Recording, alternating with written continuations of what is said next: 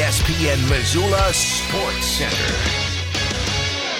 A variety of former Griz and Bobcats are making waves in NFL preseason camp so far this month. Hello, I am Colter Nuanez. Former Montana offensive lineman Dylan Cook, a Butte native who spent last season on the Tampa Bay Bucks practice squad, is now battling for a roster spot with the Pittsburgh Steelers. In Pitt's first preseason game, Cook saw action, strong reviews, and several pundits say he has an outside shot to make the active roster and an inside track to make the Steelers practice squad. Former Griz and Nebraska wide receiver Samori Toure is entering his second season with the Green Bay Packers. The former seventh round draft pick caught three passes for 56 yards in Green Bay's win over Cincinnati over the weekend. Former Griz All American safety Colt Anderson remains a special teams assistant for the Bengals. In Atlanta, former Montana State star Troy Andersen is slated as a starter at linebacker for the Falcons. The former second round pick is playing next to Kaden Elliss, former standout at the University of Idaho, who is also listed with the first string for the Falcons. Former Bobcat Daniel Hardy had a sack for the Los Angeles Rams against the Chargers. And last week, former Griz Patrick O'Connell had five tackles in his Seattle Seahawks debut, while former Bobcat Ty Okada also saw action on special